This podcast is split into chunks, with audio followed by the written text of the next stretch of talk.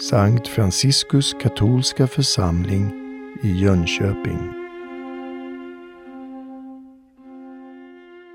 Om vi slår upp katolska kyrkans katekes och läser om vad kyrkan säger och lär om just det rena, den reningsprocessen som sker efter döden för de flesta av oss, så säger kyrkan väldigt lite. Den är knapphändig i sin information.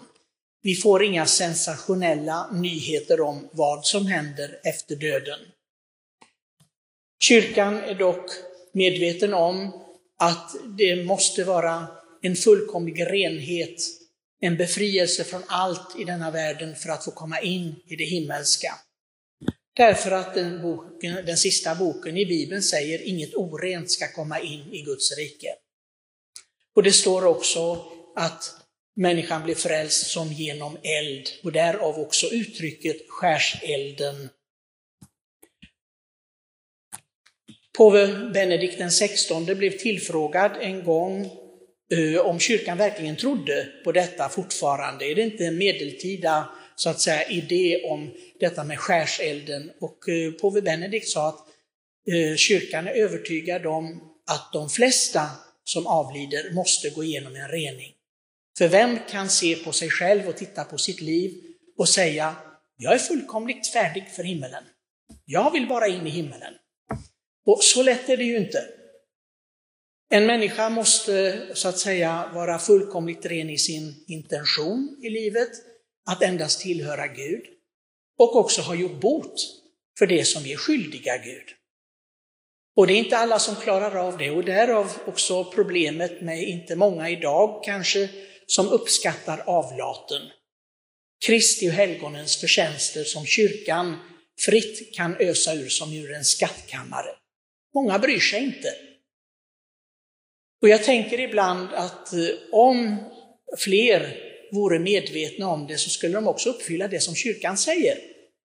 För kyrkan har fått en nyckelmakt här av Herren själv, överlämnad i hela kyrkans namn till Petrus i hans person, om att öppna och stänga, att binda och att låsa, och att öppna och att ge vidare.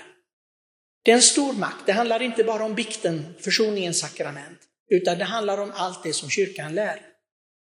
Att lösa och binda. Och det är också löst eller bundet i himmelen, säger Herren. Det gäller. Och kyrkan lär oss att genom avlaten så får vi hjälp inför det som är oundvikligt i vårt liv, att vi alla ska dö. Vi behöver göra bot för våra synder, för det som vi är skyldiga Gud. Men Herren i sin generositet har gett det till kyrkan, alla dessa förtjänster, den fullkomliga friheten från sig själv och det fullkomliga offret i hans person och i helgonens ja till Guds vilja. Och det får vi del av om vi bara vill. Och det vore ju precis som om vi gick på vägen och så hittade vi pengar på gatan och sa nej, det bryr jag mig inte om, jag bara går. Jag tror ingen av oss skulle gå förbi om vi såg en tusenlapp ligga på golvet där och ingen, ingen ägare runt omkring. Vi skulle nog plocka upp den, tror jag. Men hur kommer det sig då att vi inte bryr oss om en sån skatt som avlaten är? Det har jag funderat på många gånger. Till och med i vår kyrka, det finns människor som säger, åh, jag ska åka hit och dit för där kan man få avlat. Det kan du få i vår, din församlingskyrka. Om du är i nådens tillstånd och gör det som kyrkan säger, det är några få saker som är väldigt enkla för att få denna fullständiga avlaten och det är fullkomlig frihet från boten du borde göra i livet. Rosenkransen tillsammans här, som vi ber varje dag, det är fullkomlig avlat, den får du inte hemma. Du kan be den 25 gånger hemma utan att få den. Du får en delaktig, en partiell, en liten bit kan man säga, men du får inte fullkomlig avlat. Det får du i kyrkan när du ber den tillsammans eller i familjen eller i en bönegrupp, men inte ensam. Kyrkan punkterar liksom på detta på gemenskap, det ska vara något gemensamt. Att be inför sakramentet, det behöver inte vara utställt högtidligt som vi gör oftast här. I tabernaklet en halvtimme. Att du läser Bibeln med andakt i hemmet en halvtimme. Vi ser det finns flera olika former där vi kan få ta del av den här skatten som vi så väl behöver.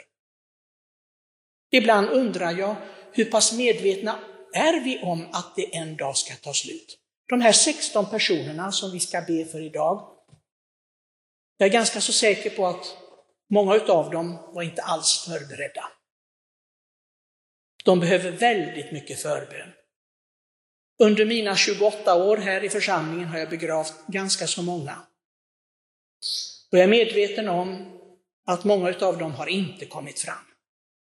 Det är jag helt säker på. Jag läste en gång en, en artikel, det var en debattartikel i, på internet. Det var amerikanska eh, katoliker som eh, diskuterade katolska begravningar, nutida begravningar, hur, hur begravningarna i våra katolska kyrkor går till, och särskilt i Amerika. Och de förfasar sig över att prästerna inte använde violett klädsel, så som vår diakon har här. Idag kan man även ha svart. Men varför de inte hade det på begravningar, utan klädde sig vitt och sa till församlingen när de begravde att nu ska vi glädja oss, för nu har vi en vän till i himmelen. Och de som satt på begravningen, de flesta var medvetna om att den här människan som begravdes levde långt ifrån Gud. Gud fanns inte alls nästan i den människans liv. Levde ett helt, också till och med ett syndigt liv som alla visste om.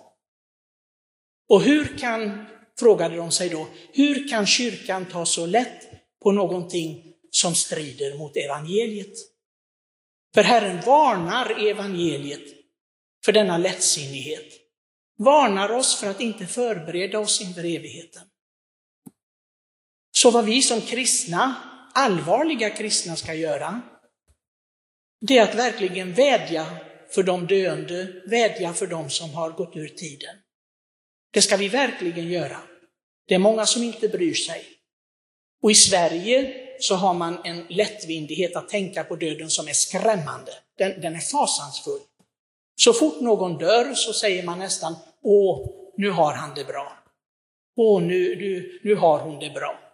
Nu har hon sluppit ifrån lidandet.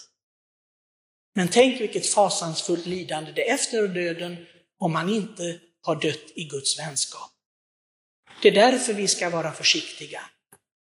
Och vi kan inte döma. Vi kan absolut inte döma. Men vissa saker, indicier, ser man ju. En person som inte har brytt sig om Gud i sitt liv, inte brytt sig om sakramenten, inte ens har sett till att de får de sista sakramenten. Och flera av de här personerna som vi ber för ikväll har inte fått de sista sakramenten, för därför de har inte brytt sig om att se till att någon bad för dem att få de sakramenten. Det är allvarligt, döden är en allvarlig sak. Det är ingen, ingen lättvindig sak.